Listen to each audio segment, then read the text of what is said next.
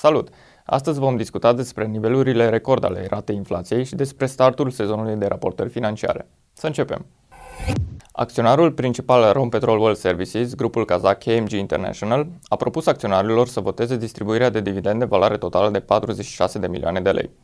Astfel, investitorii trebuie să aprobe în data de 27 aprilie distribuirea 16 milioane de lei din rezervele constituite din profitul din anii precedenți și încă 30 de milioane de lei din rezerve sub formă de dividende.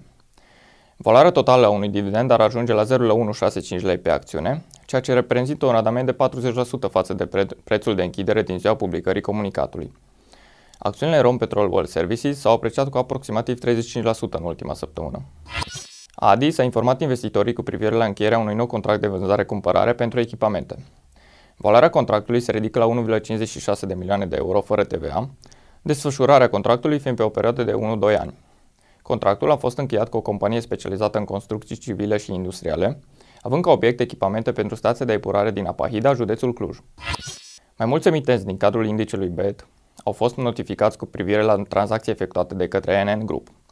NN și-a mărit deținerile la companiile Romgaz, Sfera, Transgaz și la fondul Proprietatea, în timp ce deținerile la companiile Medlife și Electrica s-au diminuat.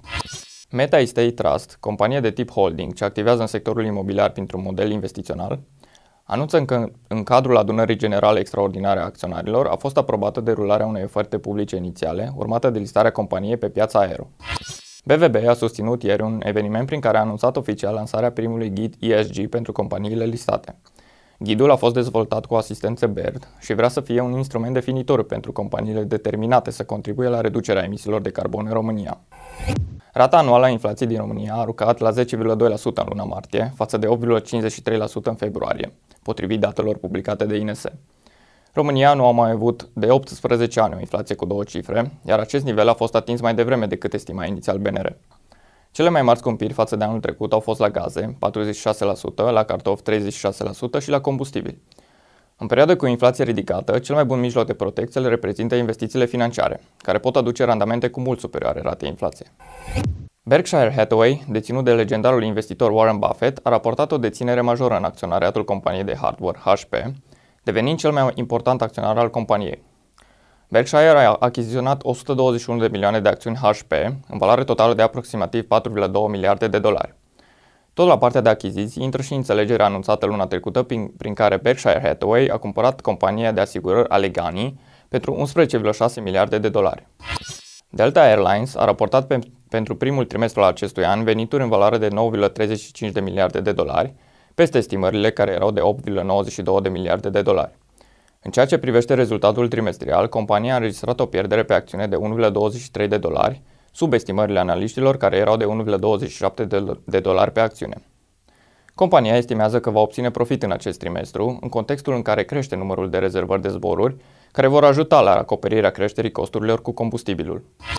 Producătorul japonez de automobile Honda a prezentat un plan prin care dorește să investească 64 de miliarde de dolari pentru activități de cercetare și dezvoltare pentru a construi autovehicule și baterii electrice. Compania țintește ca până în 2030 să aibă 30 de modele de mașini electrice și să producă anual 2 milioane de unități. Sezonul raportărilor financiare a început în Statele Unite cu rezultatele publicate de marile bănci. Rezultatele au fost mixte. De exemplu, cu toate că JP Morgan a raportat o scădere cu 42% a profitului față de primul trimestru al anului trecut, acesta s-a situat peste estimările analiștilor. În general, investitorii de la BVB urmăresc rezultatele publicate de băncile americane în încercarea de a anticipa rezultatele publicate de băncile românești și implicit evoluția acțiunilor bancare.